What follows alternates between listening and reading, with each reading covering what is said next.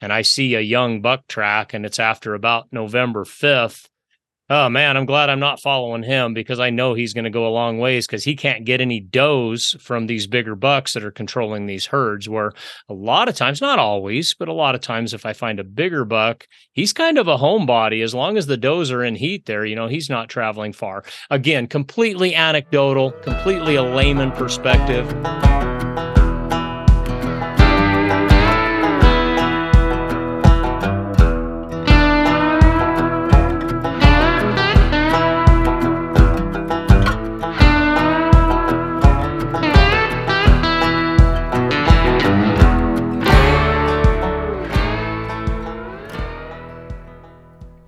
The Rokcast is powered by onX Hunt, and for good reason.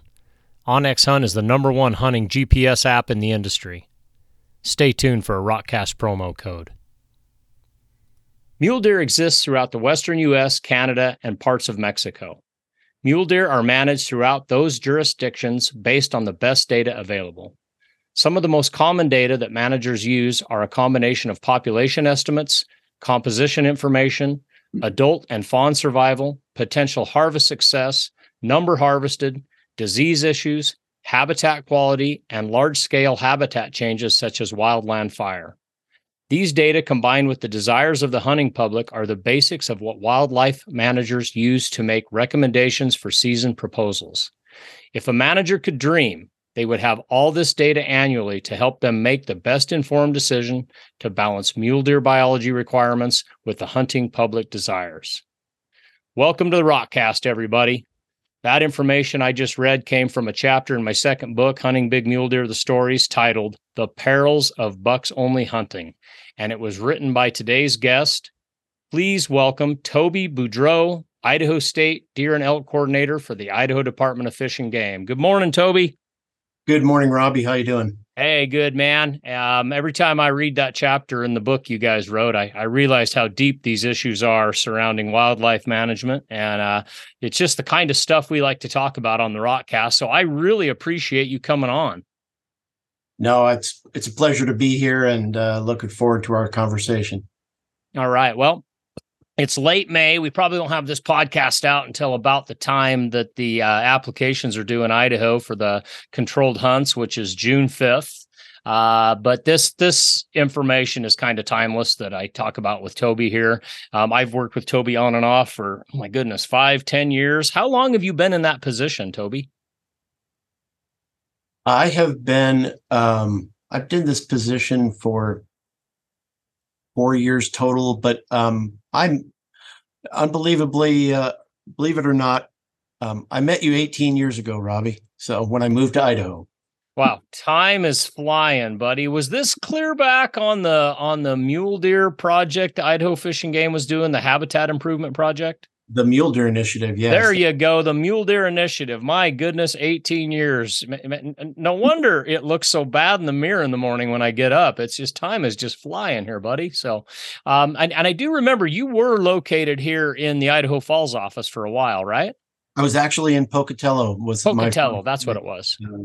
I get them all mixed up because I go to all of them. So um, I, am kind of a, a Fish and Game groupie, you know, always hanging around the office, you know, picking up any tips I can from guys like you. So, uh, anyways, it's it's always been a pleasure to talk to you. You've uh, been a great wealth of knowledge. I'm sure you've learned a lot about mule deer in the last 18 years. Oh boy, yeah, they're uh, they're an amazing critter, uh, a true icon of Western hunting, and uh, you know, I just I love mule deer. Really do.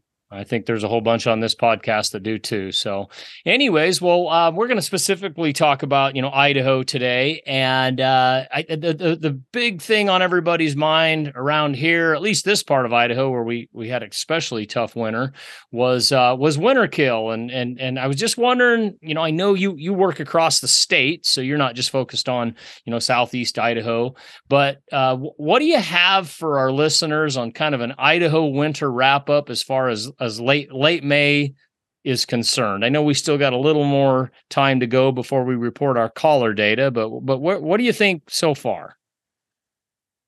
Yeah, that's a great question, and you know we do actually monitor our radio collared fawns uh, through the end of May. mostly because it's not just the winter that um, affects their survival, but also that transition back onto green, high protein foods, which you know is is incredibly hard on their on their digestive system and basically causes them to have that lag at the end where they uh, they have to transition over. So we monitor the end of May. Statewide, um, it was a rough winter.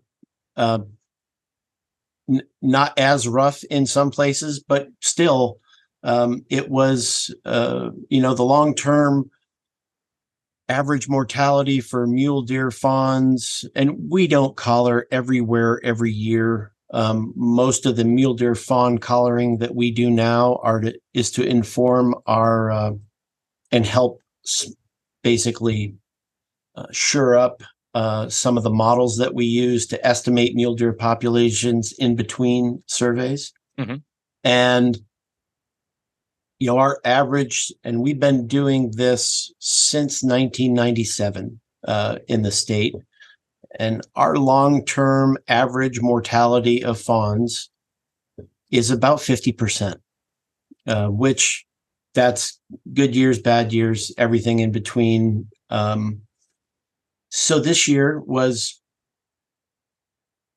in the, you know, I've been in Idaho since 2005 and definitely this year lines up to be as bad as the two, 2016 17 year. And again, um, the 2010 11 year, um, where I was uh, actually in the Southeast region, where we saw you know the the the higher mortality. So statewide right now as of the end of april because we do this by month uh, we were at uh, 67% fawn mortality statewide. That's but that's only makes up three populations that we actually had collared and one of them was in the heart of the worst winter where we had 92% fawn mortality of the collared individuals. Now right that that doesn't necessarily mean that 92% of the fawns in the entire area uh, perished over the winter. We do know that toward idaho falls uh, a little bit farther north because these the the 92% mortality was definitely um, in the very southeast corner of idaho. And it saw the worst part of that winter storm barrage that it took um, you know and it's not only the it was it wasn't only the snow but it was also cold it gets really cold there like 35 Whoa. below was recorded in montpelier uh, several days in a row and that's tough on a little little animal and Right. it is uh but it is interesting you know of the 30 fawns that we collared down in that part of the world two survived and they were the only two that were weighed 100 pounds when we collared them. Just like and all you guys have all been telling us over the years if we can get them to 90 or 100 pounds they do pretty good. Yeah and and and in that same part of the world if they don't weigh 70 by christmas their their chances of survival are extremely low. And that sort of reflects back on the quality of the habitat that we need to uh, to sustain you know healthy mule deer populations as far as um, you know looking at does and we have um, we we we have does collared in more places than we do fawns because of course fawns it's uh you basically we collar them in december and they're no longer a fawn by the by about the 5th of june when they have their first birthday and their yearling. So but looking at doe mortality uh, statewide was uh, was 19% um, which is which is not good but it's it's not the the, the world hasn't ended. Um, it's it's not, it's not, catastrophic. And, not that's through april as well. Is that correct? That's through April as well. Yeah. Now, you know, in in the in the worst part areas, um, it was uh, we actually had 33% doe mortality in Unit 76, which is in that very southeast corner of Idaho, and and that is bad. Um, but if you look at those other bad years that we've had in the last 20, um, it it sort of lines up with those other bad years. So it's not, it wasn't catastrophic beyond what we've already seen and recovered from. And that's the important part is, you know, mule deer have the incredible ability to rebound in population. I will say that, you know, obviously when we have bad winters and we have even recorded in small areas 90 plus percent mortality of fawns, we lose that cohort of animals, bucks and does. So in five years, when we're looking for that 24 to 28 inch wide buck, um, there's going to, they, they, they won't be on the hillside. Um, you know, there'll be older bucks and there'll be younger bucks, but there won't be that, that age class. And, and obviously this fall, there won't be a lot of two points on the hill. Um, in in in those areas. So the other important thing about winter that we have to consider is that there's also a lag in the effect of winter because all the does that survived that 81% that survived statewide um, 67% that survived in that general area their body condition was reduced to the point where their fawns are going to be born they'll probably uh, weigh less than optimal in the spring. And then they'll have to work real hard to get their body condition back up to where they're producing twins because after a mule deer is has her first single twin they usually have twins for at least the next six years uh, pretty regularly and then sort of alternate between twins and singles after that. So there's hold on just a second. Yeah, I might have misunderstood you. A, a single twin, or you mean, I mean the first time they have single, a single fawn? Sorry, single fawn. Yep. Okay, so they have a single fawn, and then for the next six years, they they have twins. Did I follow that? Yep. If, if they're on a if they're on a good plane of diet, uh, mule deer um, usually have a single fawn the first year, and then gotcha.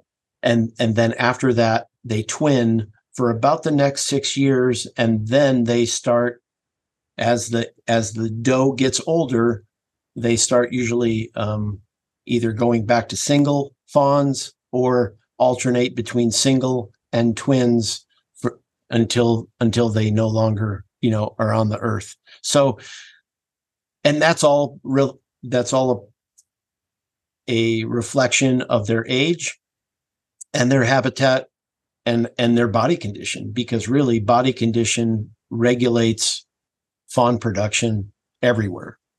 And i so there's going to be a lag in that. So so so, so uh, at best they may have a fawn and but that fawn may be underweight and if we don't have a great summer and great fall they may not make it to those higher weights yeah and absolutely and the, so the thing is is that that lag you know, in I, I think in you know in the spring of 25, uh, we're going to be back on track as long as we don't have any bad winters between now and then. And mule deer have the ability to increase, you know, up to 28% per year if everything's perfect. I'm uh, glad you say that because, you know, it's always doom and gloom after these hard winters. But, you know, I'm old enough to remember, I get them mixed up. It was either 82, 83 or 83, 84. We had, or, or excuse me, 85, 86, right around in there. We had two pretty dang hard winters back to back. We didn't have any fawn data back then, but, you know, it was bad. You could drive up Ammon Lincoln here, dead deer everywhere. Not a lot different than what we see on years like this. And yet, the late 80s were some of the best deer hunting since the peak of deer hunting in the 60s. And, you know, this is all just, you know, hunter talk, you know, how, how hunters feel. The data may reflect different times and everything. But, you know, the late 80s, we had awesome deer hunting and and you know good bucks and good numbers of bucks and so we re, we even recovered from two back to back hard winters when we should have or could have lost two fawn crops in a row, or at least a higher percentage of them. And so, you know, this the, deer have been dying for eons, and they're going to continue to die. Uh, they're they, we, we can't save them all. And you know, there's my, my daughter just found some baby rabbits out in the backyard here, and and you know, rabbits are are notoriously famous for just you know breeding and breeding and having babies. You know, multiple batches a year. And, and, while a deer is not a rabbit, boy, under ideal conditions, these does start throwing two fawns a year and they're healthy fawns and good habitat, we grow fast when that starts happening. A- absolutely, and you know, I think you know m- my own experience here in Idaho um, sort of speaks to that incredibly, and that is, you know, we had the 2010 2011 winter, which was horrible. Uh, you know, we had feed sites everywhere. We had elk getting hit by cars crossing highways and trying to keep them on one side of the road. We had feed sites all over southeastern Idaho. And yet, and we had really high mortality, higher than average mortality. And yet, by 2015, we had the most, the highest harvest and the most number of hunters hunting mule deer in Idaho in in the previous you know 15 years. It was yeah. it was incredible. I uh, thought it even went back to it even w- went back to the days of 90 pre 92 93 like we were hitting those success yeah. levels. Yeah and, and 92 93 you know when i moved to idaho in 2005 that was that's still fresh in people's minds and it was bad all over north america. I yes mean, it was uh, i was in alaska and we had we basically where i was in alaska we lost 90% of the of the moose calves. It mm-hmm. was that bad. Mm-hmm. It takes a lot to kill a moose calf.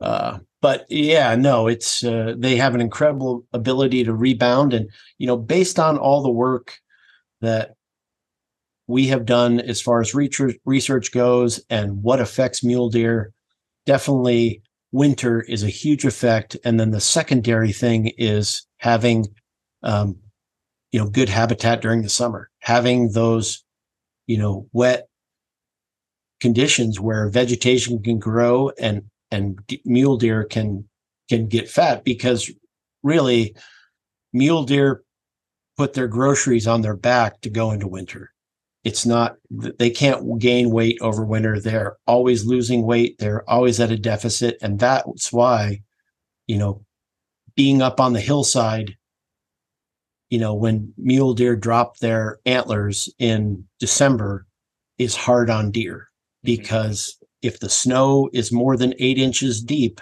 that's energetically costing a mule deer to move from where it wants to be.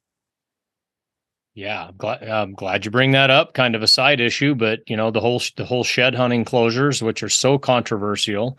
Uh, you know, Wyoming just opened theirs up a couple weeks ago. They delayed it two weeks because of the hard winter, which I thought was a good decision. But there's still a very vocal group out there saying these don't help. You know, they're unenforceable. Let's not do them. And I and I hear that stuff and I'm thinking, you know, I go back to 2000 when I could go shed hunt anywhere and hardly see anybody, not even see a truck, let alone somebody out on the mm-hmm. hill.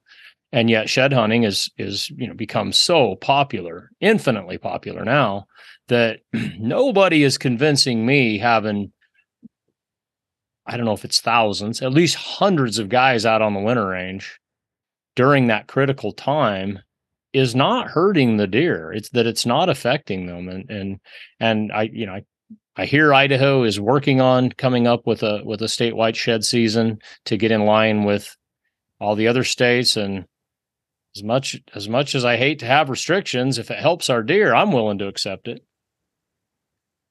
Yeah, and a critical. And I don't want to go down a rabbit trail on this, but you know the Idaho legislature did pass a rule that said the Idaho Fish and Game Commission now has the ability to regulate not only wildlife, but their parts. And before that, as you said, it was unenforceable because the commission has the authority over had the authority only over the wildlife and not their parts. And other states uh, clearly articulated in their uh, re- regulations and authorities of the commissions, their commissions, that they have that authority. So it does make a difference in some places. Obviously, um, you know, there are people that, you know, don't abide by rules, but had a great meeting in in Utah with a bunch of uh, different states talking about the effects of uh, shed hunting regulations, and some states actually say that it it, it does make a difference. Um,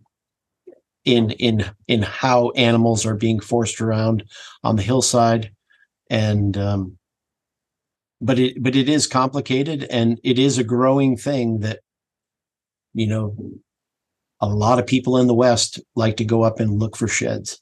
Right right. And and i'm all for that. If the more people love wildlife the better chance we have of keeping them around. But you know if our you know sometimes we love them to death and and if our own activities are, are causing uh, problems, then it you know we we we got to take a look at it, and so that'd be great as as as these shed seasons become more established and studied. If if we actually had some hard data, you know, because I'm flexible. If it doesn't make a big difference, then you know why have all the restrictions? But if there is data that shows no, these these deer are are experiencing a, a higher survival rate, boy, that that's worth it. With you know that can offset some of the things that have the deer have taken on the chin over the last 20 years, you know, habitat encroachment and things like that. Um, and, and it was documented uh, Weber State University back in the 80s or 90s. Um, there was a book, Mule Deer Quest, Walt Prothero.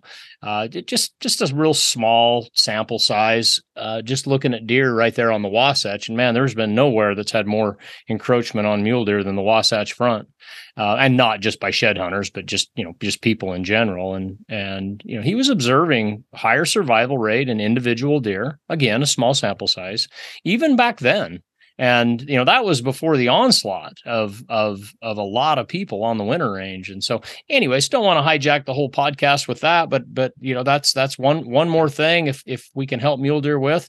I'm all for it. And uh, and the great thing about shed seasons is the antlers are still there when the season opens. Now i know there's a few guys saying no people cheat they go out. Yep people cheat and don't buy a fishing license. People cheat and take two deer. That's always always what's going to be going on. But if if any uh season is enforceable by the public it's the shed season because it's pretty easy to spot a truck out on the winter range uh, uh picking up antlers uh, when they're not supposed to be. And i you know i know guys that have that that live where there's shed closures or shed restrictions. And we've got a few shed closures around here that had nothing to do with fish and game, just BLM closures. And man, there's a truck pulled off the side of the road. They are on the phone with the game warden, letting them know, hey, there's there's somebody here. Their tracks are going out there and everything. So I, I don't want to just lay down and say, oh, it's not enforceable, so let's not do it. No, I th- I think it's probably highly enforceable, especially if the public gets involved. And and I know if you know there's a chance of picking up the shed in May, if I just wait then yeah, I'm going to be very motivated to make sure other people are are waiting too.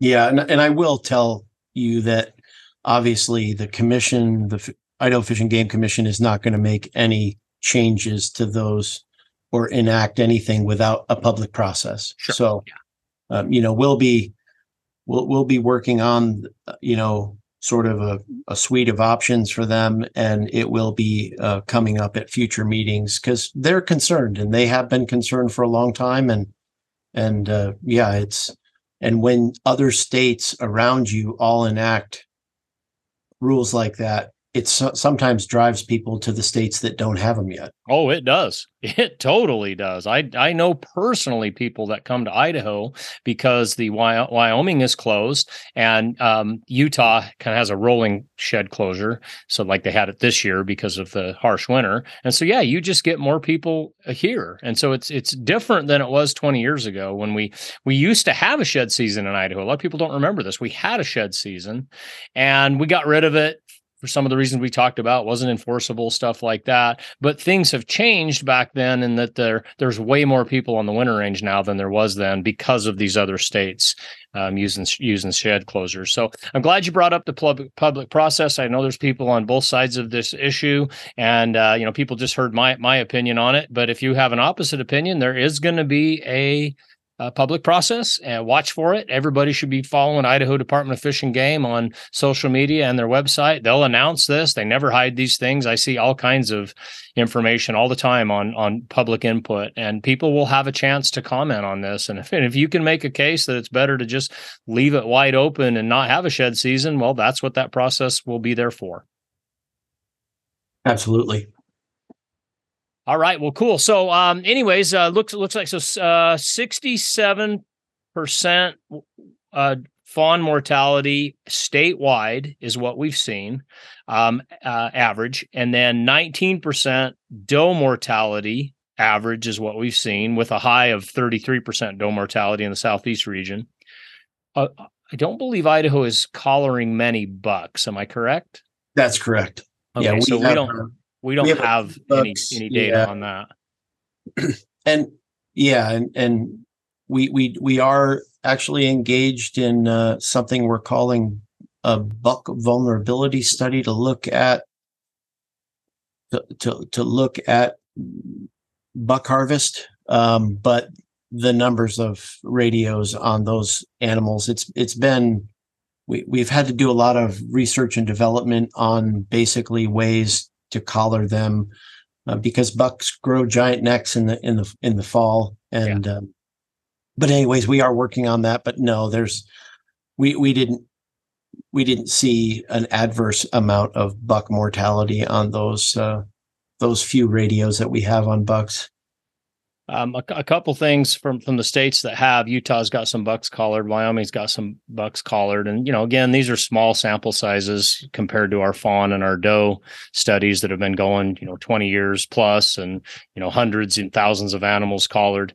But one thing I read that was interesting was we always assumed buck mortality was a lot higher than doe mortality because of the rut, but again small sample sizes that's not what some of these states are reporting. They're it's, kind of right in line with doe mortality. If it's if it's if it's different it might be slightly higher but it's not significantly higher. I thought that was interesting and it would be great to have more studies going on on um, you said idaho may do it on buck harvest. Did you mean buck mortality or just buck harvest like a hunter harvest? well it's it's it's it's on overall yeah mortality but i mean our our focus is what are the effects of you know different regulations on buck harvest and vulnerability to harvest so yeah that's sort of focus Okay. But Well, every time I get a wildlife ma- manager on here, I always offer up my services, man. If you ever need somebody to be in charge of these GPS collars for bucks, I don't really want to mess with the does and fawns. You guys got that covered, but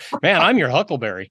Just just give me the codes, give me the software. I'll I'll follow all these bucks as long as you want me to. Anywhere they go. Pre- appreciate appreciate the offer Robby Move that to con- kind of the higher ups for me there, Toby. You've got my email. So, anyways, um, uh, so with uh, 33% uh, is our highest mortality on on on deer. That's in our southeast region. Um, if if you had to take a stab at it, let's just keep it to regions, not units. Idaho has seven regions, correct, Toby? that's correct Seven regions. Which which region would Toby be wanting to go deer hunt in this year, uh, considering the winter kill? He wanted to avoid that. You know, hon- honestly, I would go in any one of the seven regions. Um, I, I- obviously, there are places that have higher mule deer numbers. You know, mule deer antler growth um, is a lot of it, of course, as we've talked about earlier, is based on habitat. And if you look at the entire state, sort of the end of the Great Basin, if you look at it from a uh, from thirty thousand feet or Mhm. or you know miles up from satellite imagery, the end of the Great Basin is still the best place for mule deer to grow. It Mhm. has the highest productivity soils, and thus, um, you know, if you're looking for mature mule deer, that's still the place to go. So it's it's still the it's still the eastern half of the state um, is a gr- is is great. You know, it- Gotcha. and it And- and it will be great. The northern extent of the Great Basin. What what do we consider that? The Salmon River? Actually, um, if you if you pull up to I don't know thirty five thousand feet above Idaho, you can or fifty thousand feet, you can actually see where the big desert comes up and ends. Yes. And the big desert, um, well, you know what the big desert is. It's Mhm. Uh, that big lava, um, you know, lava pockets that basically go from Idaho Falls all the way to uh, you know Twin Falls. Mhm. Um, you know, that really is the end of the Great Basin. So all that stuff south and east of there, you know, from from the southern southern part of the salmon uh, region all the way through uh, the Magic Valley. Gotcha. Gotcha. Well, hey, good good to know. What was our lowest uh, so far through April? What was our lowest mortality region? Or do you have it broken down that way, or is it just by for- mule deer herds? For fawns, uh, the lowest mortality was actually um, so we only monitored fawns in three of the um, DAUs, which are you know just uh, data analysis units, and that was actually in Western Idaho. Uh, the Weiser McCall was the lowest that we gotcha. We, and that's what I was thinking. I've been to Boise this spring for my daughter's soccer, and I just noticed that you know they just did not have the snowpack over there. It looked kind of like an ideal winter. They were getting water, yet there were bare slopes uh, uh, on the lower elevations at least. And I, I just thought, yeah, this this looks pretty good over here compared to you know the ice box of southeast idaho my goodness it looked like my my deep freeze that i used to have that you know had a leak in the door and and, and all the air would filter in and freeze freeze like three inches of ice into the door. I mean it it it was just amazing around here. Clear into late march it was just i just I just have not seen anything like it. You know, I was only 15, 16 in the 80s when we had those bad winters. So maybe my my memories faded a little bit, but man, it was just looked terrible out there. Yeah, and obviously that same storm uh, you know, affected um, Wyoming, Colorado, even Oregon had some effects from that uh, that same Arctic um, you know, storms that just piled on top of each other and uh, I think we were very lucky to just have it hit in in in one part of the state and not more. Um, yeah. So, yeah, compared to 92, 93, like you said, you know that was west wide and coming off of depends on how you how you count it, but three to five years of drought, and you know that's always the recipe for disaster is hard winters after drought. Ab- absolutely, because lower body condition, and they're just not. Yeah, w- winter winter is a uh, is a, is a significant factor in mule deer survival. Well, we were talking about uh, twinning, and uh, you know, the last couple of years, uh, scouting just different states and you know, hunting different states. Boy, I saw a lot of twin deer, a lot. It was like noticeably high amounts of them. All, I, I can't say you know every doe had twin fawns, but it was very very common to see twin fawns the last couple of years.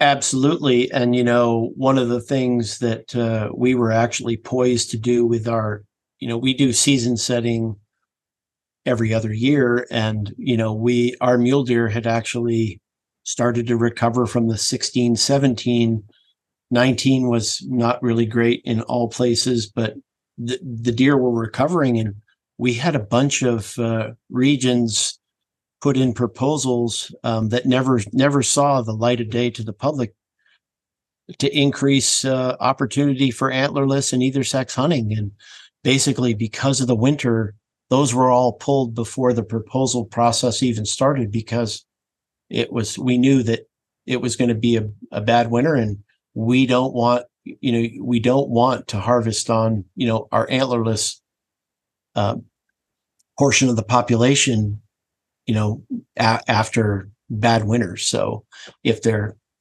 so, so we we we did take some some measures to do that obviously and um you know the public never saw it. But yeah we we were poised and i i think that's an important thing that you know we are actively managing and actively monitoring weather every single year. Mm-hmm. Um, yes.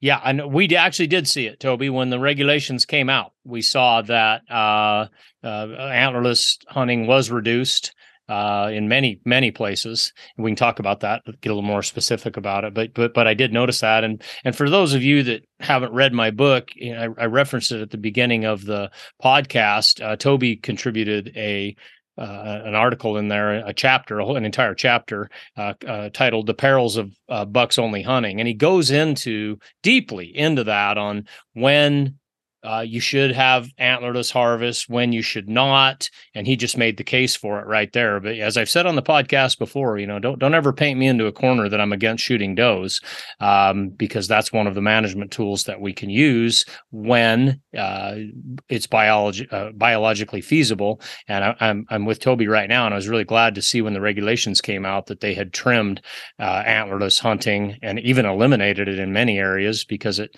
it, it just seems like a good way to react to a hard winter where know, I don't want to pick on fish and game, but there has been times, Toby, in the past, and you know, this is before we could be very reactive with season setting and doing things in real time, you know, good GPS data on significant sample sizes that, you know, sometimes it was a few years later before we did anything on it. And so I like I like to see what Idaho did this year. And you said, you know, many of those proposals didn't even make it to the light of day because of the the data that was coming in.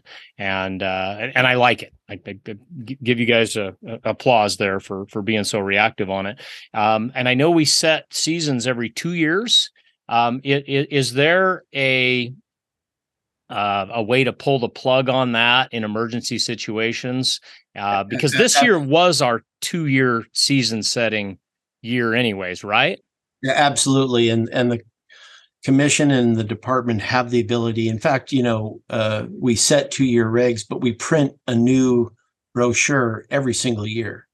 And the commission meets in March, and um, absolutely. Uh, okay. Yeah. We have we have adjusted uh, tag levels uh, in the off season, in the off year, and absolutely we can make those changes if the if if it's needed. I mean, oftentimes when you set a season, um, you know, when you have annual changes to regulations, you actually never get to see the effect of what that season is because in a year, um, you know, gets changed again. So letting a season framework soak for uh, for two years is is often good because then we can see the effect of like how does it affect hunter opinion or hunter participation and all those things. Whereas one year it's sort of you know if you make a change and it surprises people they might not take advantage of it or they you know it might be attract or repel people and you know it takes a couple years to, for it to actually sort of smooth out. So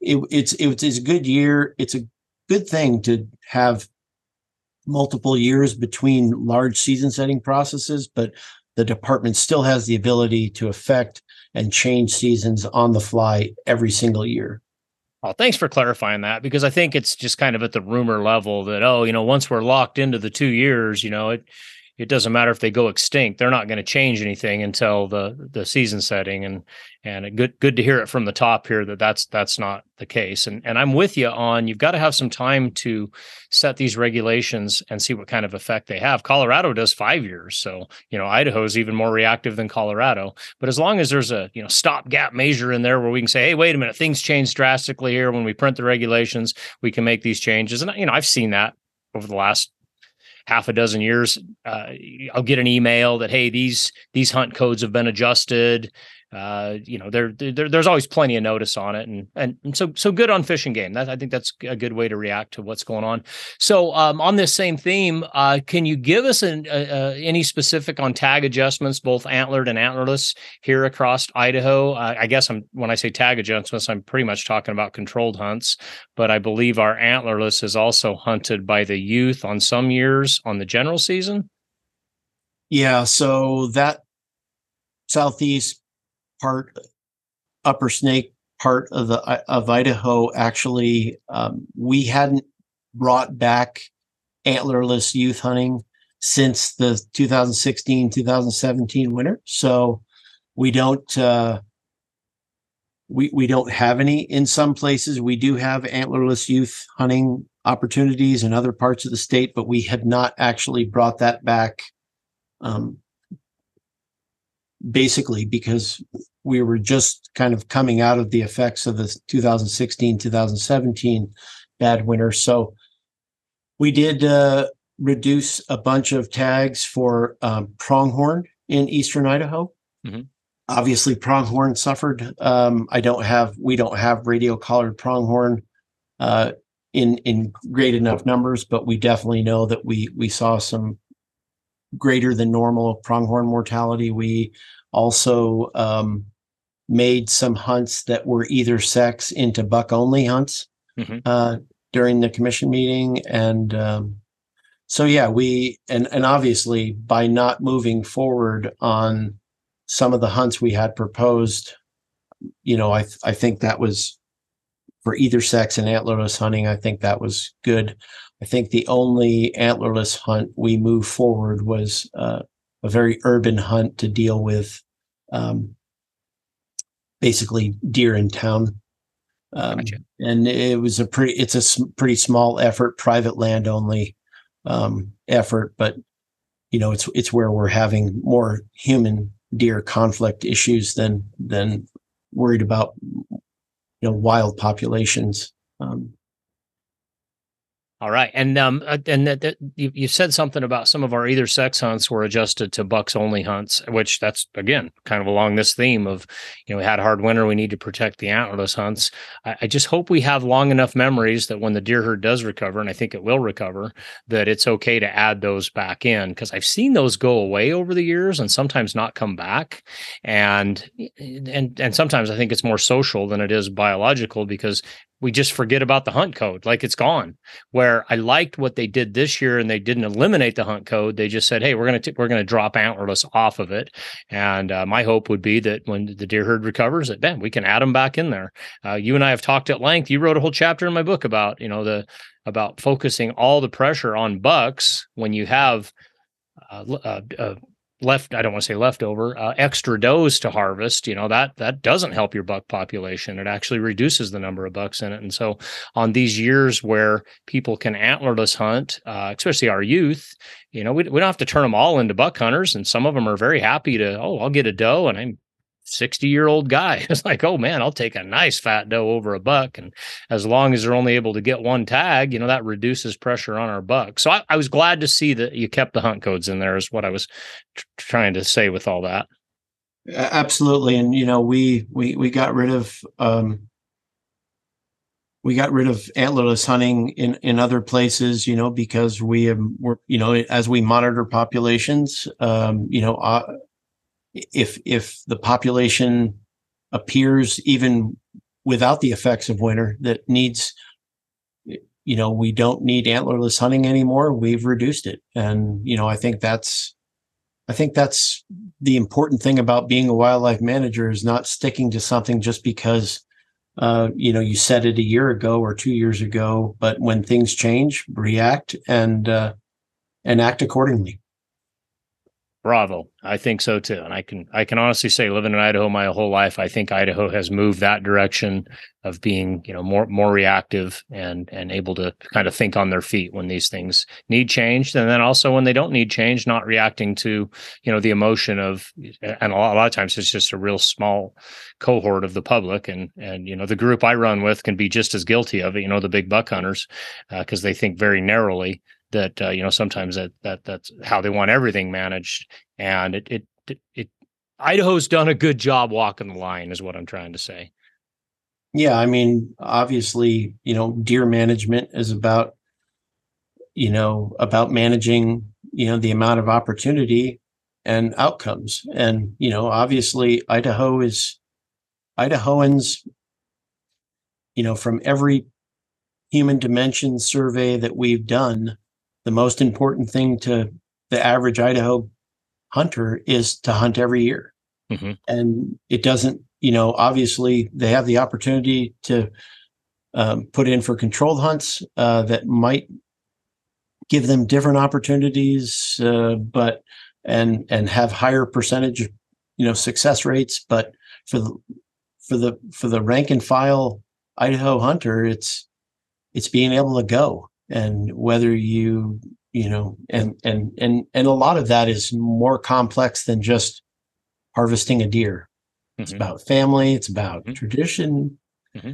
it's about a million different things and you know we and they put a high value on it Yes, they do. Survey after survey after survey comes back, and that's uh, that's what we've seen. And and yet, when I hear people saying, "Oh, Fish and Game just doing it so they can buy new trucks," oh man, go drive by the region office here and look at how many new trucks are in that parking lot. I I don't see very many, and um, um and and when you're limiting people from hunting uh, for too long, some of them quit hunting, and and I know there's guys are like, yeah, that's what I want. Uh, well, that that's not going to ensure long-term wildlife management here in America under the North American uh, wildlife model. You know, we've got to have participation to to fund these these game and fish agencies. And and I I've, i was lucky as a young man to get to volunteer at, at Fish and Game. And I'll just tell a lot of people, no one's getting pig rich over there, and uh, uh, it takes a lot of money to to manage wildlife. And having hunter participation is where that money comes from. So. We won't hijack the podcast too much with all that, Toby. But um, but moving into the state of Idaho mule deer, you know, it, we just talked about the winter. Yeah, we're down right now. Yeah, probably going to be here for a little bit. But uh, what what what are we long term right now in Idaho mule deer populations? Are are we close to objective, or are we way below objective? You know, what, what where are we at with what you guys are seeing? So that's a great question, and we do not have a statewide population objective. We have objectives for uh, buck doe ratios to maintain them over 15 bucks per 100 does. Um, we have objectives for, um, you know, uh, obviously to, to maintain healthy populations.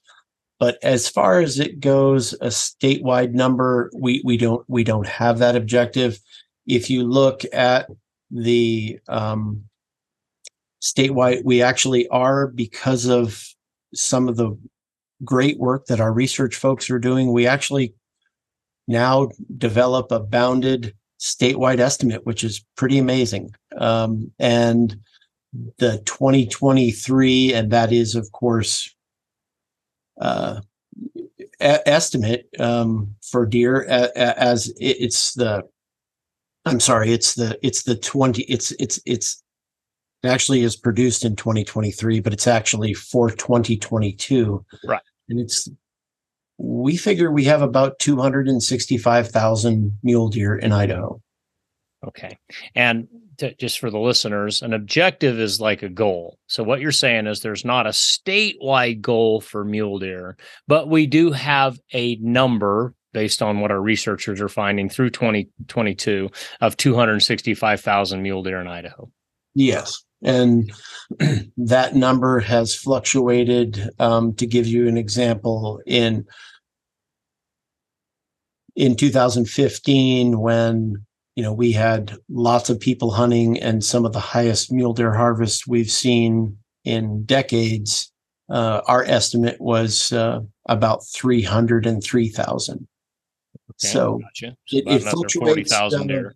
Yeah, it it fluctuates, but obviously, um, long term average is definitely well over two hundred and fifty thousand, and uh, and I think that uh, yeah, well, we we obviously will keep monitoring and and producing those population estimates. Yeah, so we're really only down about 15% from our high of 2015 um, and uh, and and and yet our long term average has floated around two hundred fifty thousand. So two hundred sixty five. That's not too bad of a number. No, and I, now I'm, if we lost, if those were through twenty twenty two, at least the doe portion and the fawn portion of that could be lower than you know because though that the winter has not been factored into that yet, right? That's correct. Yeah, and we'll we'll we'll obviously see some changes with that with our 2023 estimate, which will come out, you know, probably in the early in 2024. Yeah, and, and to put it in perspective, you remember Jeff Short, he used to work in our office. He's in Wyoming now. Um, I, I went and worked on one of their mortality studies in Wyoming a couple of years ago, and, and he said it, it, kind of blew my mind because I, I didn't really think about it this way. But he says I the year I was there was 2019. As you remember, we had a, a pretty rough, rough winter that year too, especially in the spring. It just kind of never let up. February was terrible, so we had high, higher fawn mortality. But you know, he said I, he always tries to remember with his deer herd. Might have the numbers, might not have it exactly right, but um, the Wyoming range he says, I always try to remember that somewhere in the first week of June, we're going to add another 30,000 deer to the population of, of a population that was, I can't remember, 50, 60, you know, but I think it was based on, you know, every doe having uh, a fawn and a half or something, whatever it was. It was just a mind boggling amount of deer. Like, wow, yeah, we can, we, we can kill them fast, but we can, we can grow them fast too. Absolutely. And, you know, the same population estimate gives us how many fawns we have. And in 2022, we we introduced 93,000 new fawns. That's amazing. Yeah, that that that's what I that's what I was trying to get at. Is just you know the as these numbers kind of go up and down, like oh really really hard winter, but yeah, God hits the reset button every spring, and and and we get a whole bunch in there. And yeah, a lot of this is dependent on the habitat conditions. You and I are going to talk about all that on on getting those fawns to adulthood. And you said at the beginning of the podcast, our long-term average is only 50% of them survive their first year. It's, you know, it's not like we keep all 90,000 of them, but it, it, it's also not accurate to think that we can't recover from, from these winters and these. Uh, absolutely. We, we have been recovering from these winters for millennia. Um, and yeah, we'll, and mule deer will keep on doing it as, as, as long as, uh, as long as we have the habitat to do it. onX Hunt is the number one GPS hunting app in the industry. And one reason they're leading is because they're continually providing updates to the onX Hunt app. Updates like the new onX in dash navigation suite. From the time you slide into the seat of your vehicle, viewing onX Hunt with CarPlay and Android Auto allows you to easily flow from onX to the road in front of you, ensuring you know exactly where you are and how to get where you're heading. Want directions to a certain point in the onX Hunt app, but don't want to keep glancing at your phone? Use the Navigate To feature to navigate to your saved waypoints. This is true off road navigation for hunters. You can now use the onX Hunt app hands free and have access to your map markups, public private boundaries, routing, offline maps, and more. Do it all from the seat of your truck. If you're ready to make the jump, save 20% by using the code Rokcast at checkout. So, so, so, so, launching from that, then, um, what what is Idaho doing to conserve mule deer and to grow mule deer long term? I, I, I was part of the mule deer initiative for years. I don't hear as much about it now. I believe it's still going. Uh, but what what is Idaho doing?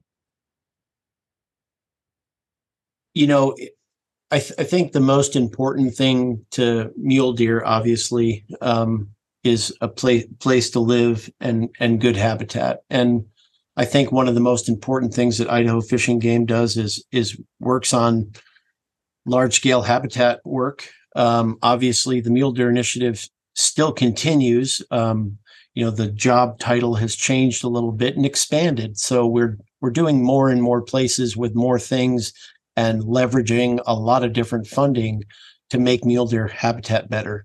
Obviously, working um, with federal land managers to private land managers.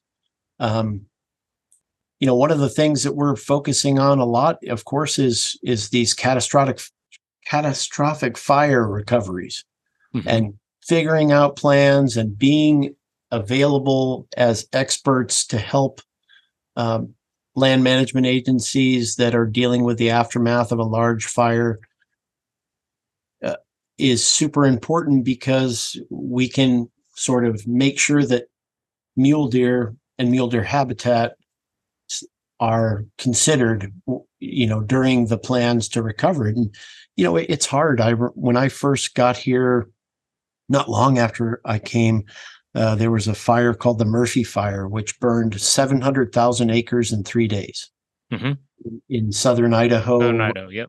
West of west of Twin Falls, and you know it was premier, amazing mule deer habitat, like bitter bitter brush and sagebrush over your head, just amazing. And in three days, it became a big plain you the you, moon.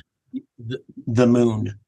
And we worked really hard spent a lot of um, sportsmen's dollars to help make that habitat better and and it is coming back. Obviously it affected mule deer pronghorn sage grouse you know tooth th- three very important species to idaho and and it is coming back. It is it is doing better and but yet you know the more we can do to sort of stop fires um, that are happening on the on the landscape because what happens often if in places even if we do take action on on to recover habitat quicker is that you know, we get these annual grasses which you know in june they look great but you know they're not they're not ideal mule deer forage. You know mule deer i don't want to go down a big rabbit trail but mule deer have one of the shortest gut lengths so if you took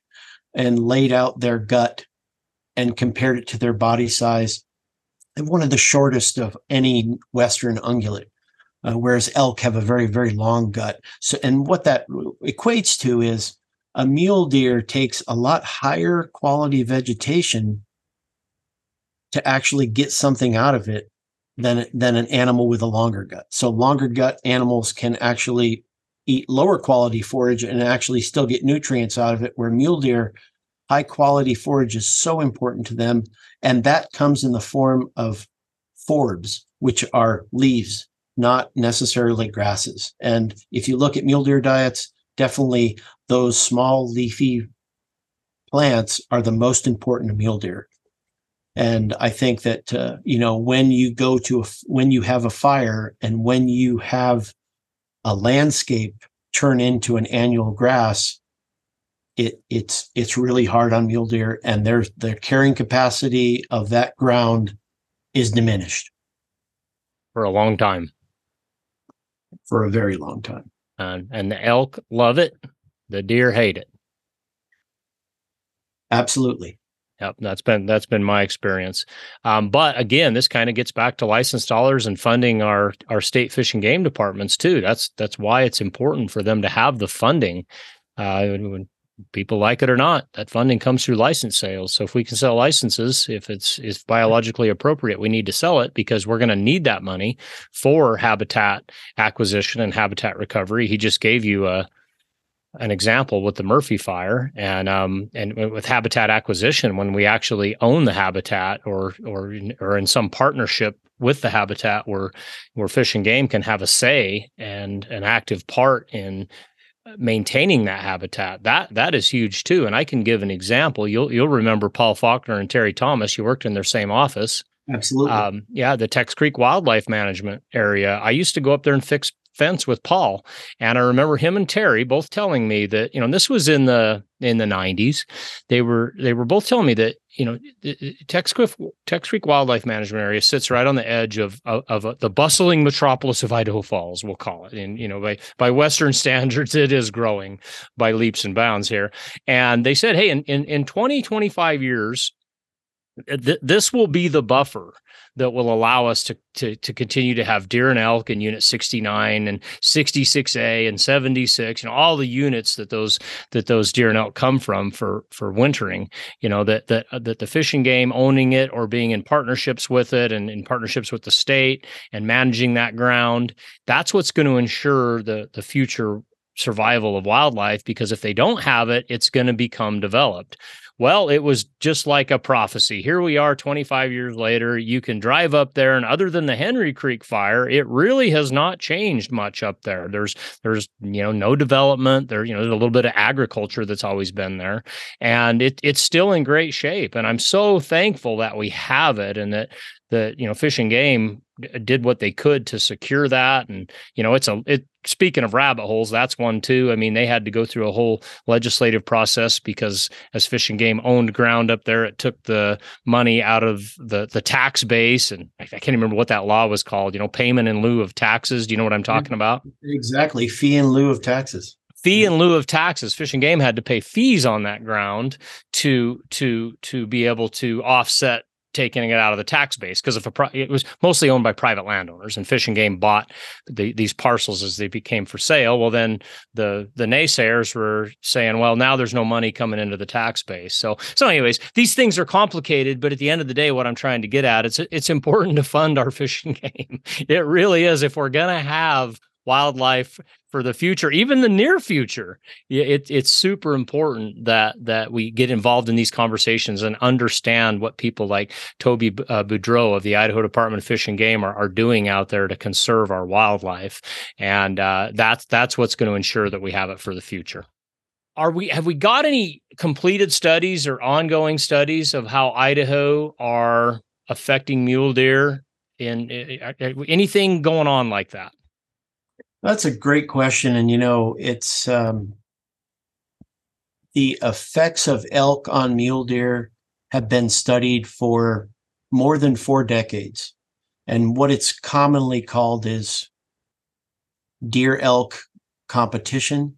Um, and, you know, if you look at the sum total of all the research that's been done, there are places and studies that show that there is an adverse effect of elk on mule deer. And other places it's inconclusive. I think some of the latest work that's coming out of uh, the university of wyoming does show that mule deer don't prefer to be in the company of elk that elk outcompete them for vegetation in some areas. But like I said, that we've been looking at that work for at least four decades, if not more. Um, I remember 12, 13 years ago, I gave a talk to the Western Association of Fish and Wildlife Agencies Commissioners Committee on on elk deer competition in the West um, because there, you know, it's it's it's a it's a perennial topic for people. Mm-hmm. Obviously, um, if the habitat is more conducive to elk, elk will do better. Mm-hmm. Um, the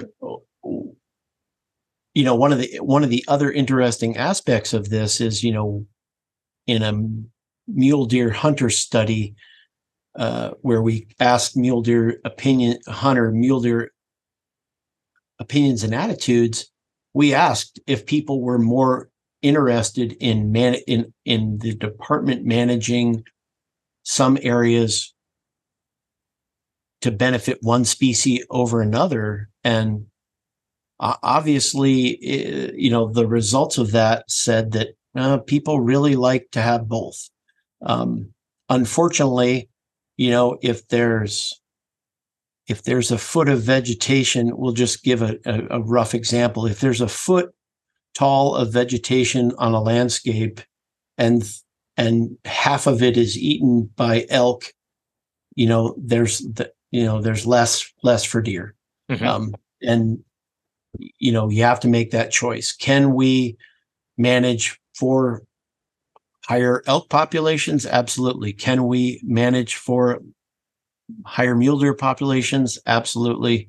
Um, in some places we do um, you know, focus on mule deer as a primary species. And other places, we, you know, elk elk is a, is a more primary species. But really, I think it a lot of it comes down to the habitat that exists, and these large scale wildfires uh, definitely seem to be creating more elk habitat, at least over the short term, than than mule deer habitat. And and it's super important because as you know some people joke around with it but it, it's really true is you know the average idaho hunter likes to eat elk and hunt deer. Yep. I hear it all the time. A- absolutely yeah, well, and and and and I I shot my first elk last fall in like 25 years because I'm I'm kind of buying into that now too. Like, hey, well, let, let, a few more of these bucks grow up and let's put some pressure on these cow elk that are that are over objective in some of these units. And and and you brought something up a second ago that was actually on my outline as a sub question. If Fish and Game is recognizing areas that hey, this is this is primarily for mule deer, and this area is better for elk. Are we crafting regulations to put more pressure on elk that are invading? I don't know if the word invading is right, but uh, elk that are trying to inhabit mule deer habitat? Like, has it, has it got to that level where we're actually like, no, we're going to manage for mule deer in this area, and we're going to reduce an elk population? That that's what I'm trying to get at. Is that happening? At, at, at some level, yes. I mean, obviously, you know, people um, can look at our regulations and see that we have seasons that start on the 30th of August and go to the end of the year um, mm-hmm. for elk. Um, but yet we only have a two week deer season. Mm-hmm. Um, you know, those, those, those places. Yeah. And, and sometimes it's not necessarily a simple managing one species over another, but because elk uh, are a species that tend to get in more trouble uh, with conflict with um, agricultural producers that yep. we definitely have a lot of areas in the state where we we have managed for less elk because of those issues and mule deer have benefited from that and you know I, I, think one of the other important points is if you look back like at a map of idaho elk populations at when the department became an official department in 1938 after the Sportsman's Initiative, really there were elk populations right along the, the Yellowstone Park border, mm-hmm. and there were there were elk populations in the Clearwater region. And over that next 50 years, we put elk in a lot of places. Some states actually, neighboring states actually put elk in places that ended up coming to Idaho. Nevada is a good example. Mm-hmm. Um, you know, so so some of the some of the distribution of elk has definitely been affected by department programs mm-hmm. because more people wanted to hunt elk. Do you know?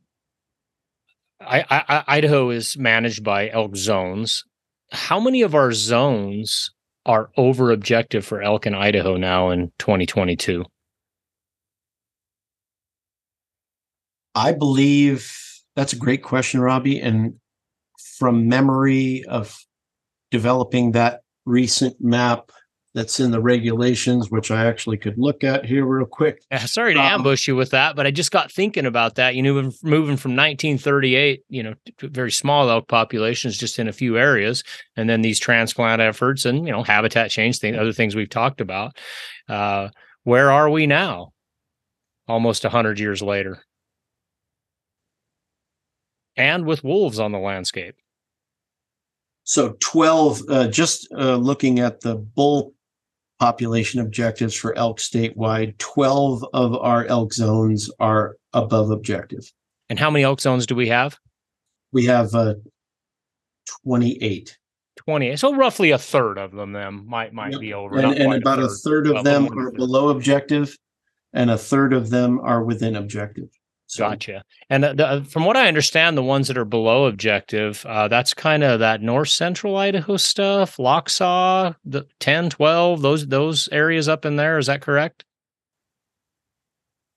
Yeah, obviously the Lolo, Selway, um, Middle Fork, uh, Sawtooth.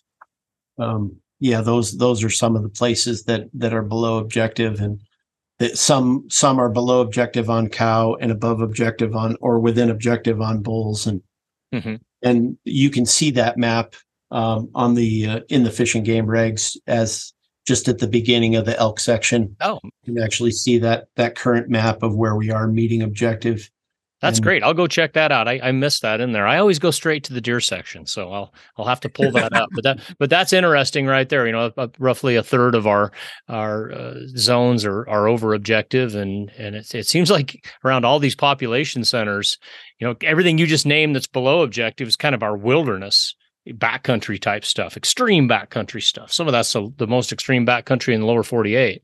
And and yet, you know, around some of these other, you know, eastern and southern Idaho and uh, elk are doing great. And and it, it just amazes me how what an adaptable species that they are. Yeah, and absolutely. Well, um, as we get to the end here, we had chatted just briefly offline here. Uh, where are we at with CWD specific, specifically in Idaho here? Uh, again, these things just draw out so much emotion in people that I always like to get someone on that's got the facts here. You know, if I listen to the average guy, my goodness, I, I don't want to buy a license. I want to quit hunting and, you know, there's nothing left. And, and yet when I talk to people like you, sometimes that's not what I hear. Now, I don't know what you're going to say because I just told you that, hey, we'll talk about this. Where are we at with CWD in Idaho?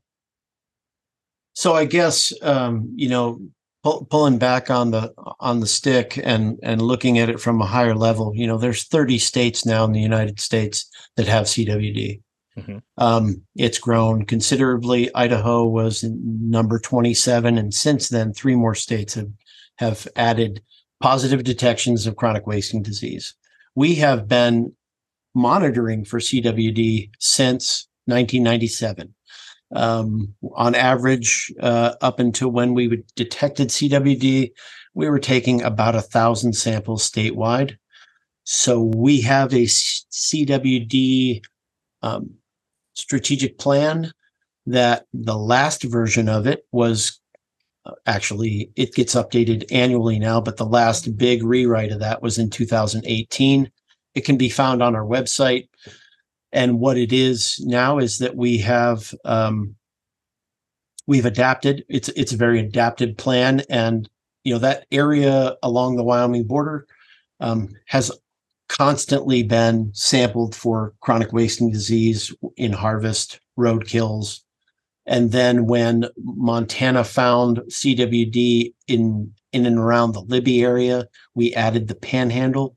So the Panhandle of Idaho and the eastern border um, between Idaho Falls and the Utah border have are pretty are sampled continuously every year. And our sampling year actually starts on July 1st and goes all the way to June 30th. So we have folks out picking up roadkill, taking samples in there. We do know that, you know, in some states, they found CWD positive animals in roadkill five years before the first hunter um, mm-hmm. sample.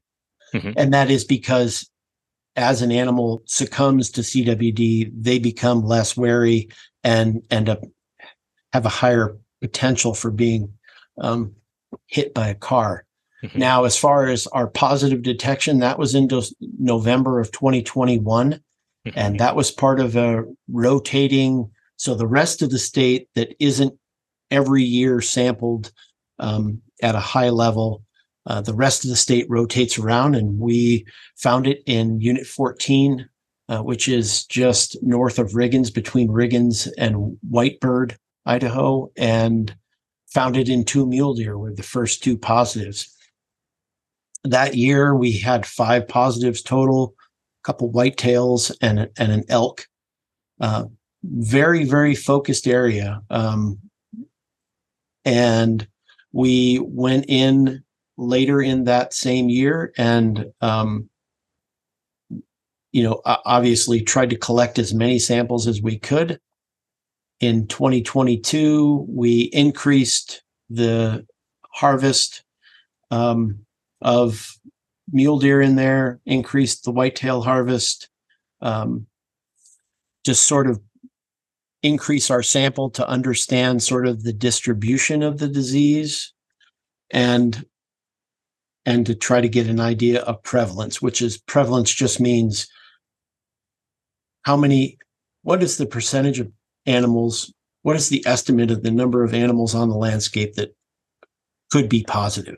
And remember that CWD, there are multiple variants of it, and some of those variants, animals can live a decade before they succumb to it, and other ones, you know, perish quite quickly. Mm-hmm. So it we we know it's positive. We know it's in Unit 14. We checked um, in 2022. We added hunts around Unit 14 to sort of bolster our sample to see if we could detect any any positives outside of Unit 14, and all those have been negative. So right now, it's it's mostly focused in a couple drainages in Unit 14. We actually um, did a removal project where we actually worked with private landowners and uh, a department effort, and we removed 527 deer and elk this spring. Um, I think we ended in March um, with that program, and we definitely detected some more CWD. We actually took every carcass, um, marked it, and then uh, kept it in a cooler. And then once we get got the samples back um, and knew which ones were positive, those animals were actually um, th- those carcasses were um, were disposed of, and all the other carcasses were actually salvaged and distributed um, to needy families. Gotcha. So, so I follow that just a little bit, and um, and and what would you say to the sportsman, the concerned uh, wildlife user that says, "Hey, we're we're killing more deer trying to increase our sample size for the study than CWD is actually taking."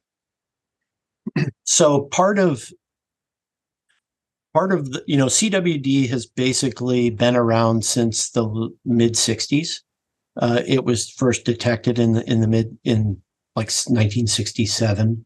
Captive deer in Colorado, correct? Yes, sir. And Thanks, what thanks, we what we know is that if prevalence rates get too high, we know that CWD tends to spread at a faster rate. So our our strategic plan says that if we find CWD then we're going to keep prevalence rates somewhere in the 2% range okay. because that is going to reduce the ability for the disease to spread. We know that it affects white-tailed deer differently than mule deer and differently than elk. Um, we know that bucks of either species, whitetail or mule deer, move more than does. Mm-hmm. And so bucks tend to be the ones that spread it farther because they go on journeys outside of their mother's home range um, and end up, you know, spreading it. So the thing is, is that, you know, what other states who have been dealing with it for decades have found in those places where we've done research on it is that keeping an age structure of the buck population lower, younger is important, and keeping prevalence as low as possible is also important. So, yes, obviously, um, it, it's it's a choice. Um, some states um, have not um, engaged in in in management uh, of the disease at varying levels. You know, it it so the thing is is that Idaho is trying to learn from all the other states that have that are already going through it and have gone through it and are in it. Um, you know, one of the sad things is is that once it comes to your neck of the woods, it never leaves. Mm-hmm. It's it, it's held in the soil, it's held in the vegetation. We just got a pay. I just got a paper that said, um, you know, t- ticks can take on prions. Mm-hmm. Uh, that is the um, that is the protein that basically causes uh, chronic wasting disease is is called yeah. a prion. Yeah, and so the thing is, is that I think we are um, being aggressive about maintaining it the smallest area possible. We do know that from the the Center for Disease Control, they recommend not not eating CWD positive deer. Um, but no one has it has never made the the animal human jump. And some people choose obviously in states where it's been around for decades some people choose to get their animal tested. Other ones don't want to know. Uh, obviously uh, you know where I hunt uh, oftentimes uh, is close to the Montana border, and I get my animals tested. Um, mm-hmm. I, I'd, I'd, like to know. I, I don't, uh, but that's sort of a personal choice, and I think that giving everybody the information they need. If you ha- if you harvest a deer, elk, antelope, or deer, elk, moose uh, in Idaho, uh, we will test your deer um, you can come by a regional office. You can stop a game warden on the road. You can mail in the sample. Um, what whatever. We have videos on our website about how to take samples. You know, we will test your deer and uh, get those results back to you. Hopefully within that three to four week time period. Basically, we we we process we get those samples in process them, send them to the lab as quick as we can, and their turnaround is usually, you know, on the order of of two to three weeks. So um, gotcha. Well, we don't we don't want it to spread, and and we're thankful for the efforts that uh, that you and other states are doing, and that's what's great about having this big experiment of the United States, having all these different states that can run different management programs and see what kind of effect that we can have. I think just as sportsmen, we just we want to evolve with the data, and you know, Colorado made made a big decision to lower their age class on their bucks, and I'm sure the data's out there. I'm sure the information's out there, but I, I, still have not got a clear answer on how low does that age class have to go to prevent these bucks from spreading CWD from from one herd to another herd, unlike the does who might just lock down in the same little canyon, you know, year round and not spread it. And I, so, as sportsmen, I guess my my concern and some of the people I talk to, our concern is, um, yeah, CWD's here. It's probably here to stay and uh, we just hope our containment efforts don't um, nece- unnecessarily reduce deer numbers, buck to doe ratios to, to a point that's not needed. And, and and I don't expect you to be able to answer that because it seems like we're just kind of getting to that now, where states are starting to manage for that. Um, but that that's that's where my thoughts come from on it. And um, anything else you want to add to that, Toby? Well, you know, I guess the yeah, there is. And that is that, you know, if CWD levels, prevalence levels get too high, we do know that there are states that are seeing population level declines in deer populations. Now, 40 years ago, people theorized that deer populations would go to 0 mm-hmm. Obviously, that that that has never happened. So, mm-hmm. um, in fact, next week um, I'll be at a international CWD symposium in, in in Colorado, to learn more about CWD and the current state of research. And I think that that that's the other thing is uh, you know staying up with the current information. As far as buck doe ratio goes and what I've learned from other states that are engaged in trying to reduce uh, you know the spread and prevalence is that you know the buck doe ratio actually they don't decline that much. It's really the age structure. And yeah it you you you you have less of that four or five six year old age class in some of those areas but that also does reduce the rate of spread and uh and i think it the the okay. Well, and thanks for clarifying that. Yeah, because there is a difference between between bucks to doe ratio and age class, and and I, and I use that term interchangeably sometimes. So what what the what like rephrase my question is Uh, so how low do you have to reduce the age class to reduce this transmission because I see these little bucks with just two points and three points, and they're horny as the day is long. They are running all over the place, you know. To, and so, to me, just from a layman's perspective, which is absolutely what my perspective is, is I'm like, it seems to me like you'd have to kill all the bucks to get them to not travel. Yeah, and I, I, guess that's a great question, Robby. And I think that uh, I think that we're still learning. I think states that have been engaged in this, you know, most of the activity with trying to manage for lower prevalence has all come out really in the last four or five years, decade maybe at the most. Yeah, and, fair enough. And that's and I and I don't think we know yet, but I think the important thing is is that we are doing the work on it. Um, we are trying to get as many samples as possible in those areas that we believe um, it could either crop up or currently is in and and letting people know about it you know i think the most important thing is ma- letting people make per- informed decisions about that and uh, you know it, it's it's it's a horrible thing.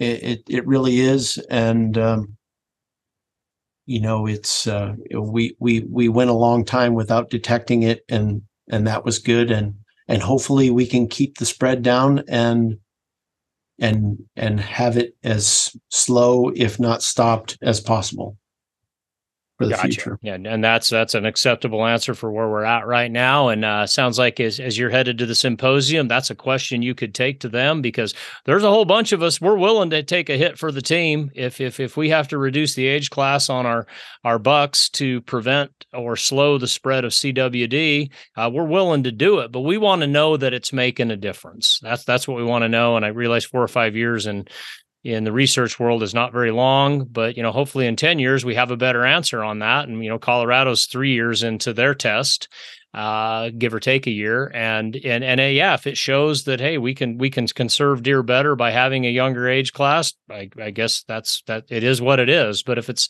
if it's not making a big difference, and I just gave you the case of that, I see young bucks traveling very far. In fact, in the fall when I'm tracking deer and I see a young buck track and it's after about November 5th, oh man, I'm glad I'm not following him because I know he's going to go a long ways because he can't get any does from these bigger bucks that are controlling these herds. Where a lot of times, not always, but a lot of times, if I find a bigger buck, he's kind of a homebody. As long as the does are in heat there, you know, he's not traveling far. Again, completely anecdotal, completely a layman perspective.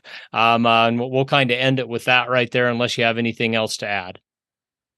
No, I, th- I think you're right, and I think uh, you know from our perspective, learning as much as we can and using that data, you know, to formulate our adaptive next move, I think is important, and and uh, yeah, we'll we'll keep everybody informed as we go on.